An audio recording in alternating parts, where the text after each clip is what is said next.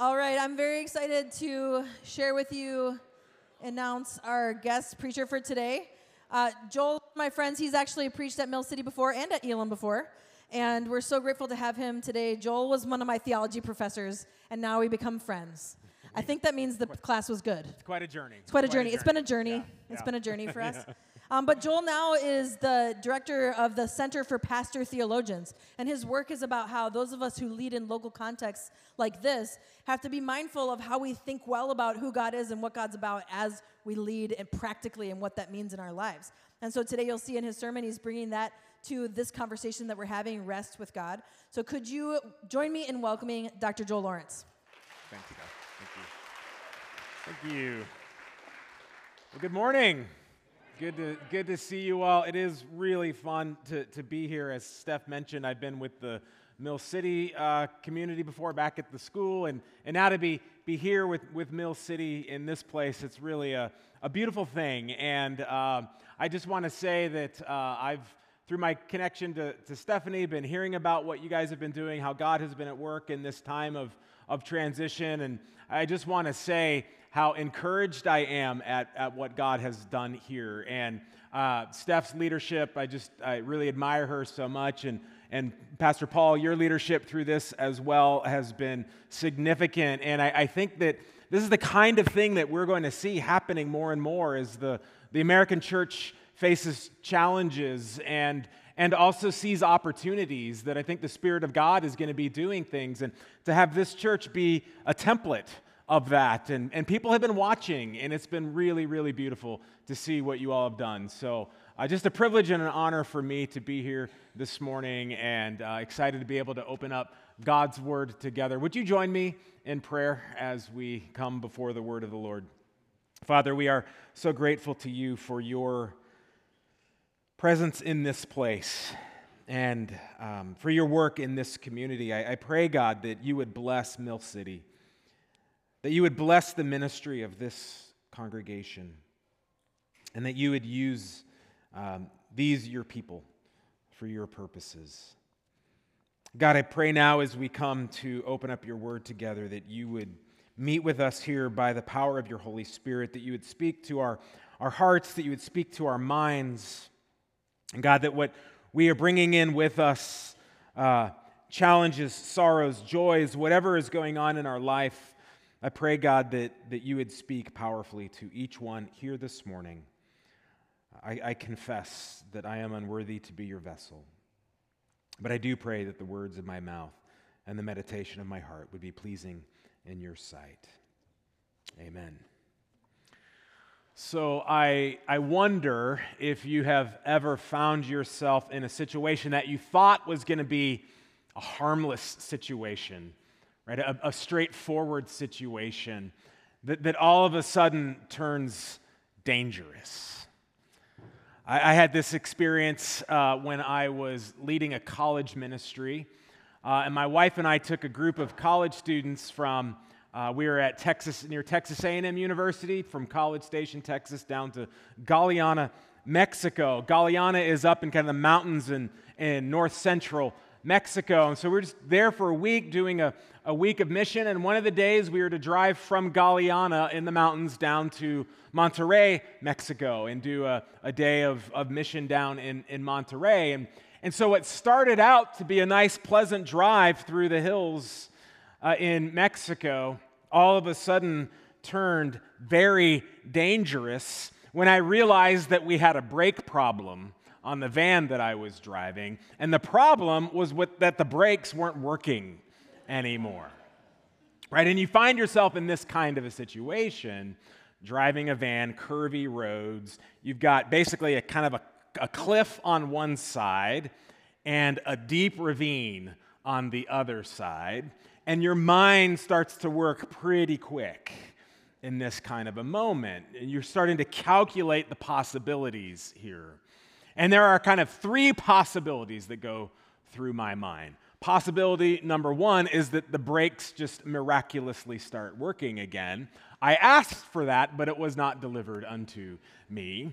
Possibility two was turn into the cliff right? Just kind of move the van over and kind of crash it basically into the cliff so that we don't keep going careening down the mountain. Possibility three was over the edge, which I was not interested in that possibility. So I was kind of coming around a curve, and right as I'm coming around that curve, I'm about to turn the van into the cliff, and all of a sudden it opens up in front of me this shoulder. And I don't think there was any shoulder on any other spot in this whole road from Galeana to Monterrey. But I pull over, I, see the shoulder, and I realize I can pull over onto the shoulder, and there's kind of a lot of undergrowth and, and uh, kind of brush that had grown up. And if I get the van there, I think it will slow me down enough and I can hit the emergency brake. That's exactly what I did. I pulled over onto the shoulder. It did slow me down enough. I got it to about 15 miles an hour, threw on the emergency brake, and the van stopped. I thought I was going to be having a nice little drive through the mountains to Monterrey when all of a sudden I was in a dangerous situation. I want to suggest that you, Mill City Church, are in a similar situation with this sermon series that you're doing this summer. With a sermon series on rest. You might think you're in a nice little sermon series about taking some time off from time to time. You're not. You're in a dangerous situation. Right? It's this series on rest. We think it's about how do we find rest in our day? How do we manage our busyness? How do we care for our mental and our emotional health? All of which is important and all of which will be addressed in this series. But you're in far greater danger than you think. You're in far greater danger than you realize because Sabbath is dangerous. Sabbath is dangerous. It does pose questions about taking time off. It does pose questions about unplugging and what does it look like to build that into our lives. Super important question. But at its heart, Sabbath poses a far deeper question than when do we take some time off to rest. And what does that look like in the rhythm of my life? Sabbath poses a much more fundamental, much more dangerous challenge to our lives. Because here's the thing okay, when it is properly understood, Sabbath is a confrontation, it, con- it confronts us. It, it confronts the most dearly held values of our modern world, of the world that we live in. It challenges the ideas and the visions of human thriving that have come to dominate our culture today. Sabbath challenges some of the bedrock ideals upon which current American culture is built. And because it challenges all of that, it challenges every single one of us in the ways that our hearts have been conformed to these modern visions and modern ideals. It challenges each one of us and the way that we have given our heart to the ways of the world around us. The Sabbath is dangerous because it confronts us in some of the deepest places in our souls.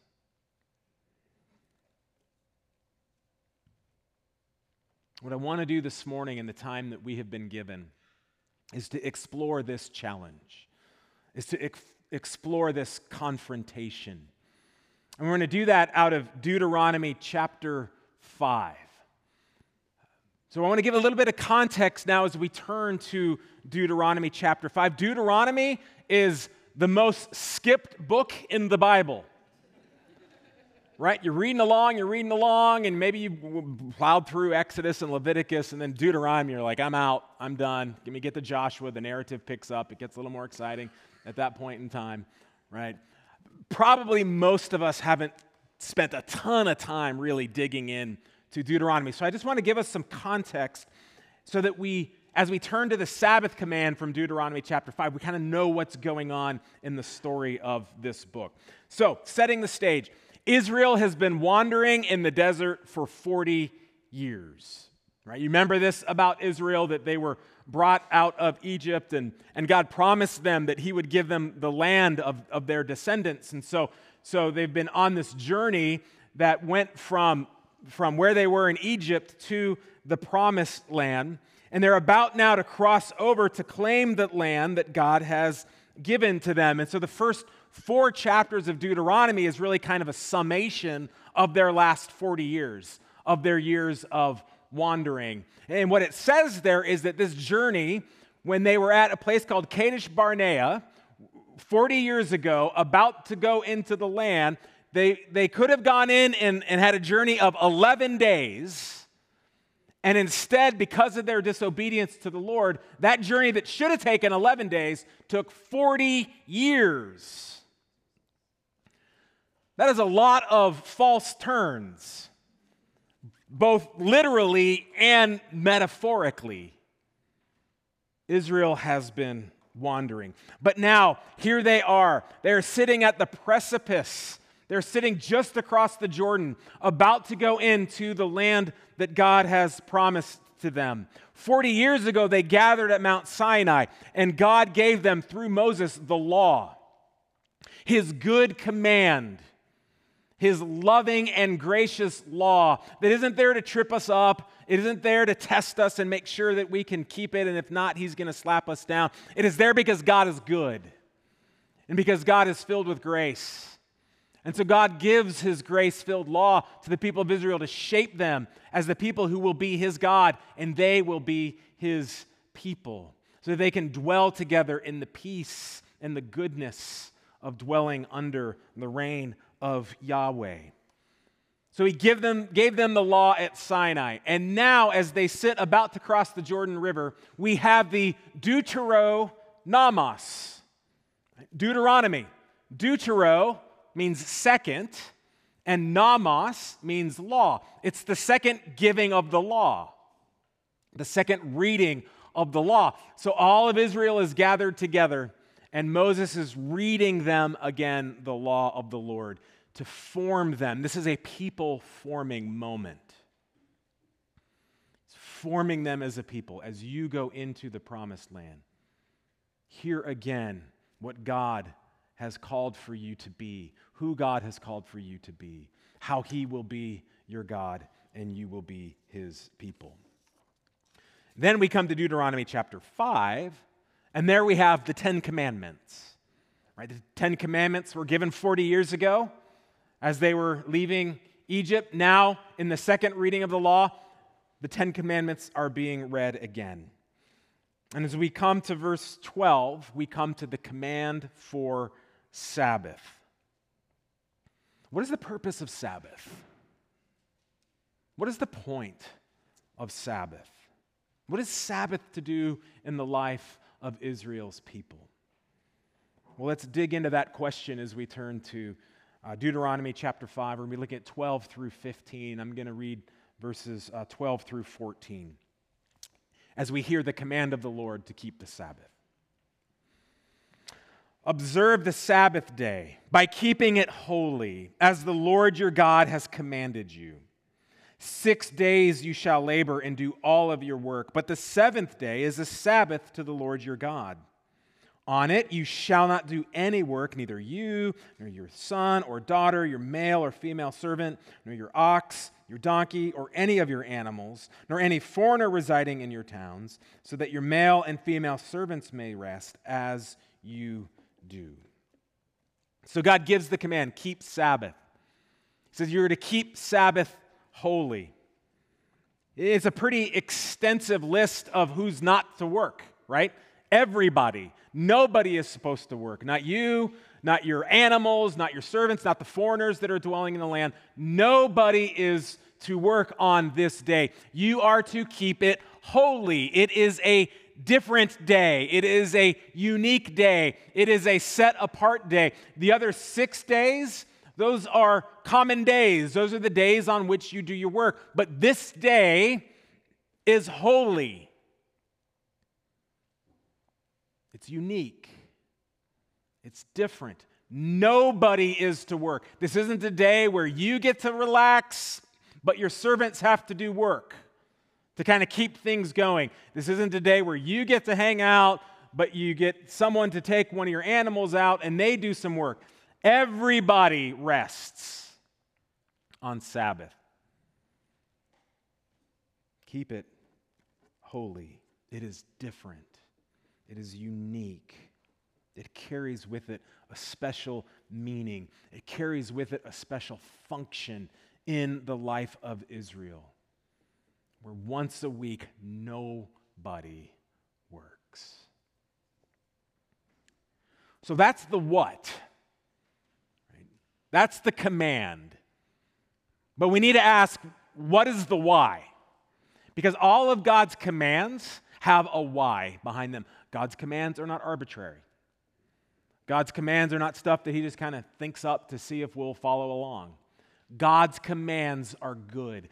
God's commands always have a purpose. So, what is the purpose behind this command to rest? Well, we find that out as we move forward, reading into verse 15 now. And we see that the first word in verse 15 is remember. Remember. Sabbath calls us to remember.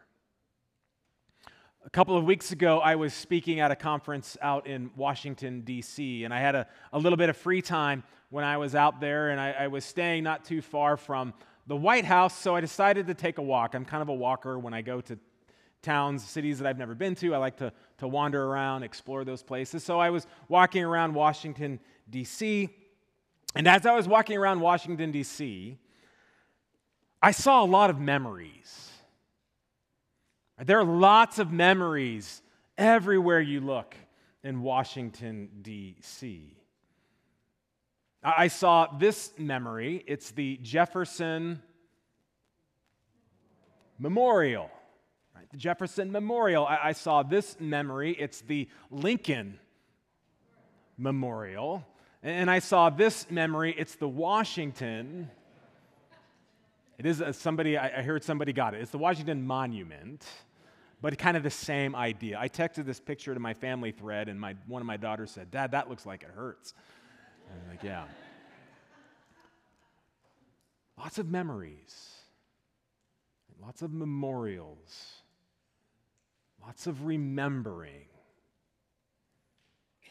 There are many others. There's the MLK Memorial, the Vietnam Memorial, the, Was- the World War II Memorial, the Korean War memorial. What do these memorials do? Why do we erect these things? Why do we build these things? They're meant to call us to remember. And in remembering, they're not just there to kind of bring it to our minds so that we'll remember something that happened in the past. They're actually called for us today to listen to a story. Because these memorials tell a story. These monuments tell a story. They communicate values.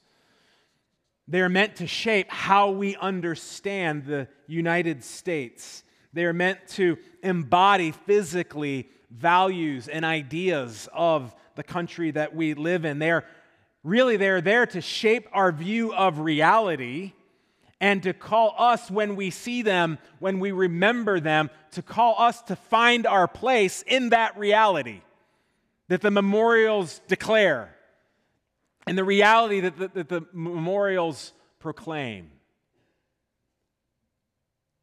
Israel is called to remember. Why is Israel called to remember? Israel is called to remember for the same reason. Because Israel needs to understand that they exist within a particular story. Israel is called to remember that they are part of a nation and they're called to understand who they are and who their God is. They're called to remember, they're called to remember Sabbath because this will shape their reality. Will make them into a people who are living in a particular story who understand reality from the perspective of that story. Remember, you have the Sabbath, and on that day remember. Now, what particularly is it that they are called to remember? We might think because it's Sabbath, because it's about rest, we might think it would say something like, Remember, you're frail and you need to take a break from time to time. Remember, you get tired out, and so you're going to need to take a rest from time to time. That's not what it says. Here's what it says Remember that you were slaves in Egypt, and that the Lord your God brought you out of there with a mighty hand and an outstretched arm. Therefore, the Lord your God has commanded you to observe the Sabbath. They are called to remember that they were slaves in Egypt. They are being called to remember their deliverance. That they were delivered from slavery in Egypt. That they are brought now to this place before they're entering into the promised land to take it. They are called to remember their deliverance. Remember that the Nile was turned to blood. Remember the frogs and the boils and the locusts and the hailstones and the darkness. Remember the swarming gnats and the irritating flies. Remember the death of the firstborn and remember the blood that was on your door frames, that the angel might pass over your home and your firstborn would be spared. And remember the sea that parted in front of you. Remember your deliverance. You were slaves in Egypt, and I, the Lord, brought you out with my mighty outstretched arm. Sabbath is rooted in the remembrance of God's mighty deliverance. Sabbath is a memorial, not a statue, not a building, but a day that is a memorial to the deliverance of Egypt, uh, of Israel from Egypt. Sabbath is a monument to their deliverance, which means it's a monument to their deliverer. This is about honoring the Lord, our God. It's about recognizing that He is the Lord, that He delivered Israel. So, in saying that it is a monument to the deliverer, it is also saying that you, Israel, needed a deliverer. You could not deliver yourself. Israel had 0% chance of delivering themselves from Egypt. Israel had 0% chance of having the power that they would need to break out of Egypt, to overpower Pharaoh and his armies, to make the escape from Egypt into the promised land. They could not do this. It would have been impossible for them to even imagine that they could deliver themselves from Egypt. And yet the Lord God stepped in and he delivered them. Only God could do that. Only God had the power to do that. Only God had the authority to do that. Only God could do that for Israel. And this takes us to the heart of Sabbath. This is why this is what is being remembered here. This also takes us to the dangerous confrontation that Sabbath is for us in our lives. Sabbath here, he's not saying take a Sabbath so that you can have a break. He's not saying take a Sabbath so you can watch football on a Sunday afternoon. He's saying take a Sabbath as a means of your remembrance that there is one true God, that He is the Lord, that you were slaves and He delivered you. What is Sabbath really about? Before it's about rest, Sabbath is about power. It is about who has power in the universe. It's about who has authority over our lives it, has, it is about who is the one true God. Rest is an implication of Sabbath. Rest is a vital response to Sabbath, but rest is not the reason for Sabbath. The reason that Israel is called to Sabbath is so that this day a week they will remember that God is God, that Yahweh is the Lord, and that their lives would be built around this rhythm of remembrance that God is God. That Yahweh is the Lord. And that is why it's so dangerous. Because I want to be God. Because I want to be the Lord. Because I want to have power. Because I want to have authority over my life. I want to be in charge. And yet, Sabbath declares that we are not. Sabbath confronts this deepest desire of our hearts to be our own gods to be in control of our own lives. It goes way deeper than physical rest, it goes to the heart of the human condition. It confronts us in the depths of our souls. It confronts the desires and the values that have shaped the, the culture that we live in. It confronts our world.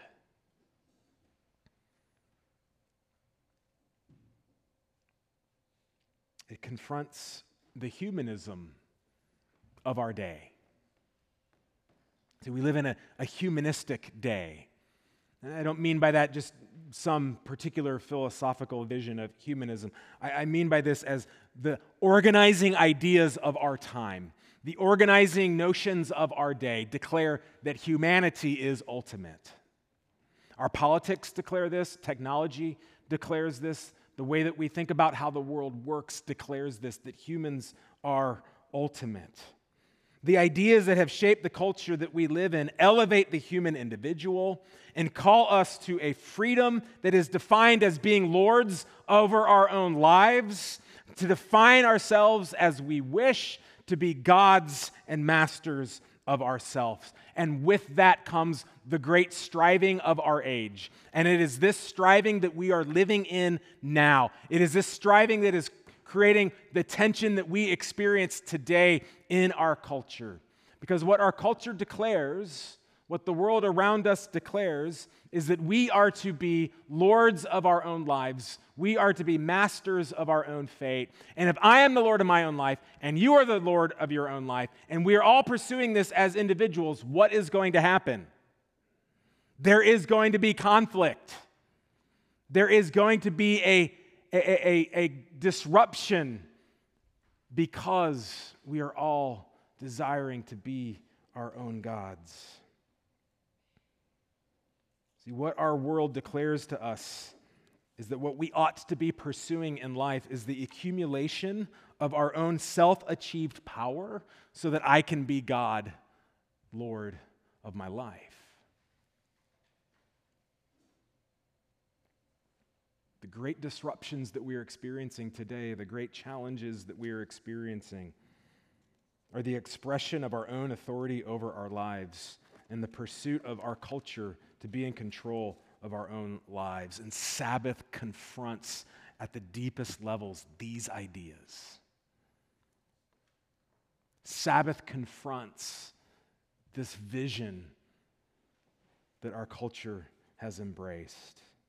Sabbath confronts our striving for power and control. Sabbath calls us to lay down our lives that we might be servants of God ultimately, what Sabbath does is it resists our striving to be God.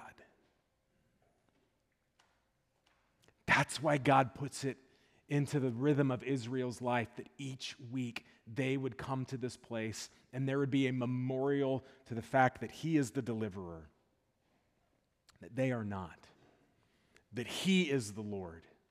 They are not.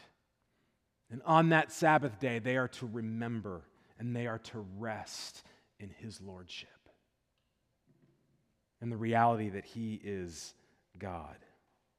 See, if we take Sabbath seriously, it, can't just be about kind of a, a, project for making sure that I get a little more sleep. It, it can't be just about a, a project of kind of behavior modification to make sure that I organize myself a little bit differently. It's so much deeper than that. It goes so much deeper than that. It is so profound what it is saying to us and the challenge that it is posing to us. If we take it seriously, it will challenge each of us in the depths of our soul.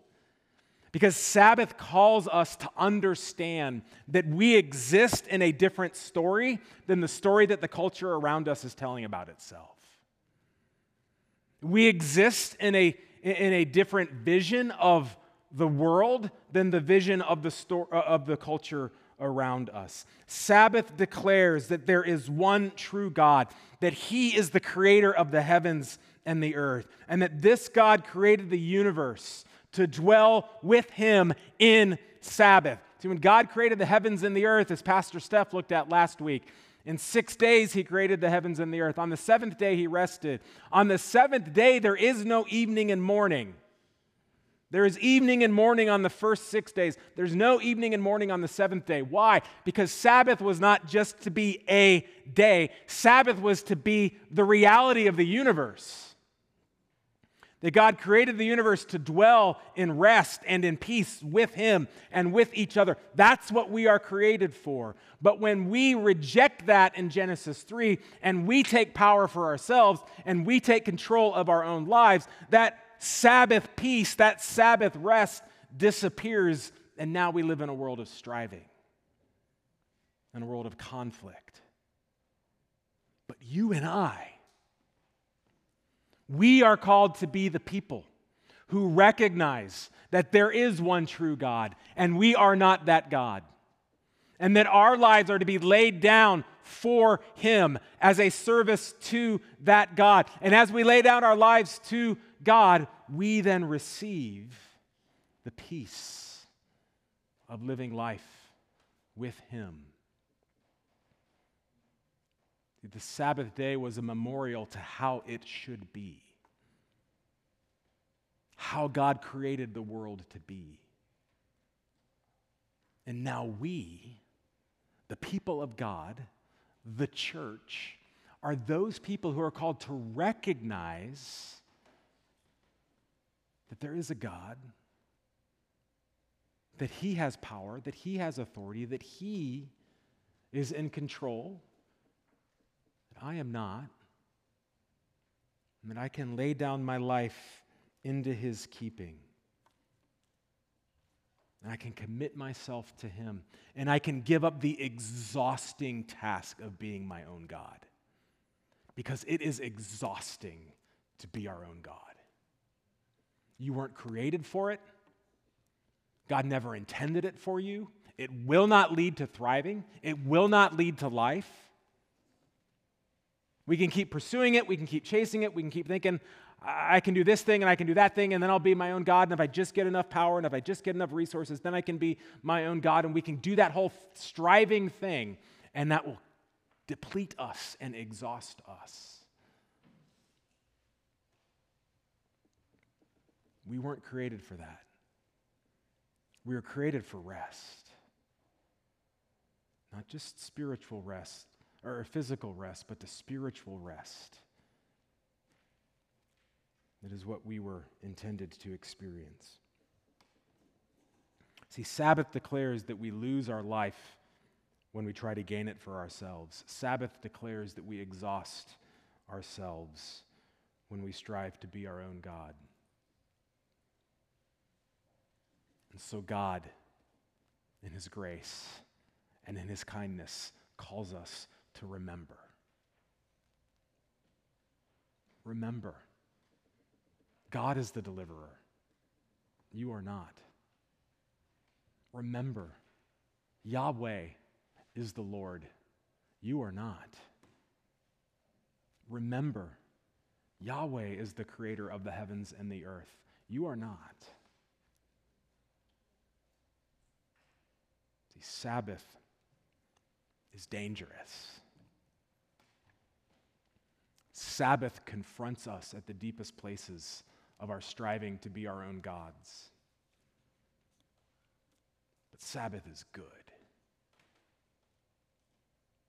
because Sabbath is grace.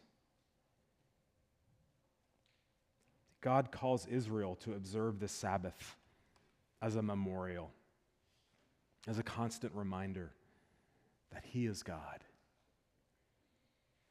God is calling us today to observe the Sabbath. I don't know what that might look like in your particular life. I know that the, the series is going to be kind of exploring some of those things moving into the future. I don't know what it, it looks like exactly for you. But I do want to encourage you to find in Sabbath the deep rest that God created you for, to hear the confrontation, to recognize the danger, but also to know that when God confronts us, when God challenges us, He always does it because He loves us. And He does it because He wants to do what He always does He wants to bring life out of death. And so I encourage you as a community to seek after the rest of Sabbath. I, I want to encourage you as this community to recognize that, that you are being formed as a people with a purpose.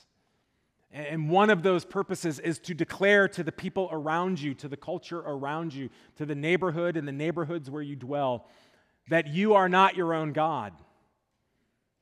I, I would pray that this church would be a restful community, declaring to the people that are watching you that you are servants of the Lord Jesus Christ, and that in him you have found rest. The rest that your soul was created for. The rest that all the striving around us is looking for but can't find because they're in the wrong story. Live the story of Sabbath, that the Lord Jesus Christ might be made evident and glorified through your life as a people. Our Heavenly Father, I thank you so much for Sabbath. We are so grateful to you that you have created us for rest. Imagine many of us feel a long way away from that. We feel exhausted. Give us rest as we lay down our lives, as we recognize that you are our deliverer.